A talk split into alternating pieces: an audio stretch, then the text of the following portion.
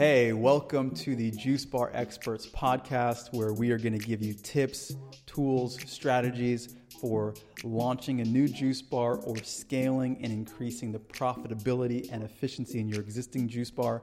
I'm your host, Andrew McFarlane.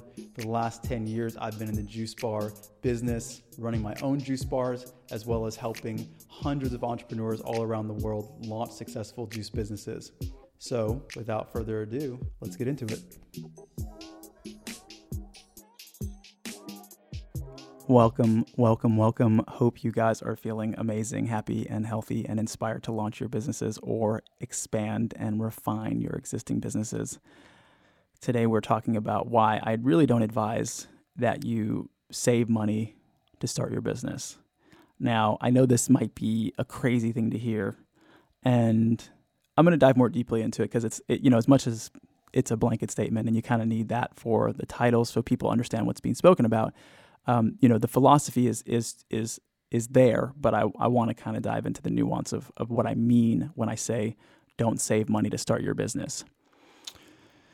I was speaking to someone recently and she was really excited and inspired to launch um, her juice bar business. And so we were having a conversation about kind of where she was and what the next steps were.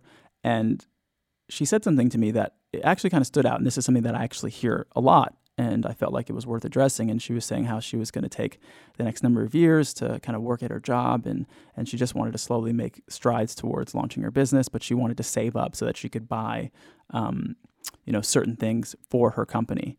And I, I was asking her, I said, okay, well, how much time do you think you, you're going to want to save? And she said, you know, a number of years, maybe two years, I believe. And she said, by the end of those two years, I'm going to have, you know, X number of dollars. I think it was like to make fifteen or twenty thousand dollars. And while I understand the um, inspiration, I should say, because for myself personally, I've always, in many ways, you know, I've paid for things cash. It's just because I, I really have, in the past, had an aversion to getting loans and making payments on things and owing people money. And there's just a personal thing that I've had around that. And so, um, you know, because I have had the means in situations, you know, I, I bought a house recently, I bought it cash, um, and I just didn't want to get a loan, right? It's just part of what's happened. But I also, as an entrepreneur, have learned the importance of leverage, leverage for the sake of utilizing your money in the most intelligent way, because there's a lot of things that you can do with money um, that having getting loans or maybe getting investors allows you to do. Another thing is just time and acceleration, right? If you're someone and you have all the money to start your business, then obviously it doesn't apply to you because you don't need to spend time to save up to start your business. But if you're in a situation where you want to launch a company and it's going to take you two years to save, you know, maybe a fraction, you know, maybe ten percent, twenty percent of what it's going to cost you to actually launch, you haven't really gotten that far, and it's taken you quite a lot, lot of time. And in that two-year period of time, you know, your market may start to get saturated, and there might be more competitors, and you want to make sure you're, you know, early in the movement of getting started in your business. And so to me, what I want to address is that this is a mentality that people have. And it's a mentality that, um, uh, and not just a mentality, but it's also a uh, lack of experience and knowledge and awareness that, you know, ninety-nine percent of the businesses that you see are financed through investment capital or loans, right? These are the two primary ways that businesses get started and businesses grow.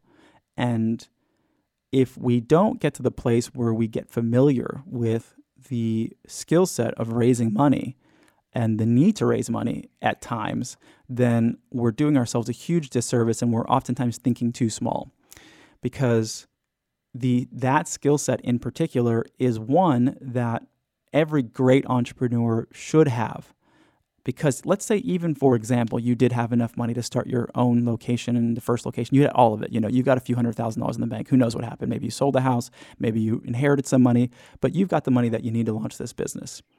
Guess what? If you want to open up a second store and you want to do it in a reasonable amount of time, you're still going to need to raise money from investors and a bank, because even if your business is going well and you're netting, you know, let's say in the second year you net two hundred grand, I really wouldn't advise you invest one hundred percent of your capital again in starting the next location, because, you know, you've got living expenses, maybe just for yourself or for your family. You're going to spend, and I don't know where you're located, but maybe you spend one hundred thousand dollars a year just to live, and then you've got an extra one hundred thousand dollars, and it takes you one hundred fifty to two hundred so to start a next location. So that's going to take you another, you know, two years. So just for the sake of time and growth, you want to get comfortable with understanding the value of leveraging other people's money, banks' money, investors' money, right? This is so important. It's so critical. And it's something that we really have to expand our mind state around, because oftentimes we're not comfortable with it. We're not familiar with it. We don't even know that that's possible in some instances. If you're really, really new to business, you may not actually have thought that most of the businesses out there, and I mean, when I say ninety-nine point nine percent, I mean that. You know, majority of businesses get started with other people's money. And so in this business and in this industry, it can be capital intensive to a certain degree. And it's all relative as well. I don't really like to make that statement, because it just depends on what kind of business you're in. You know, you look at companies like Tesla, and they're starting an auto manu- they're an auto manufacturer. It's taking, you know, billions and billions of dollars that they've got from loans um, and in investors to finance this business, because even though Elon Musk was a billionaire, he would ran out run out of money, because, you know, he might have had a few billion, but I don't know how much they've invested in starting the business so far, and it's in the, maybe the tens of billions.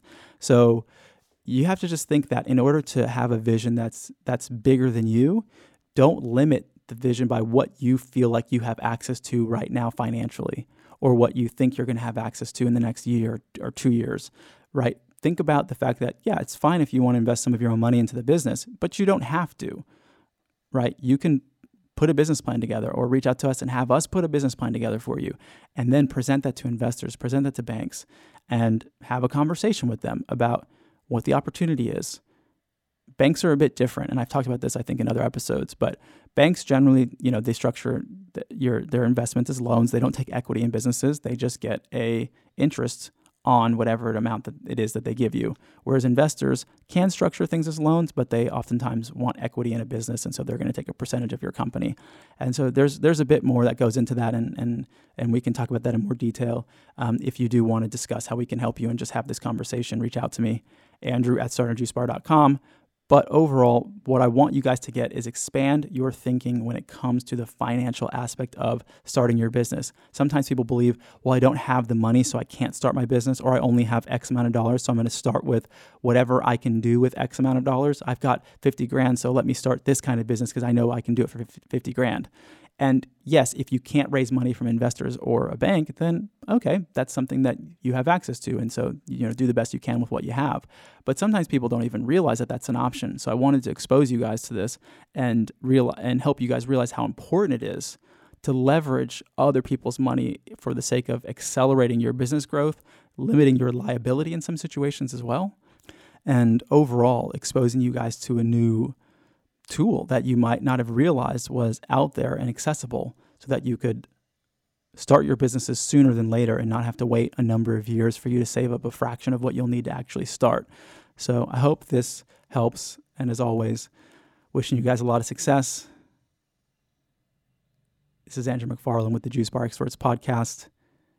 We're here to create a world where there are more juice bars and smoothie cafes and healthy food service businesses than there are unhealthy food service businesses, because it's really the only way that we're going to make the world a healthier place. So until next time, take care.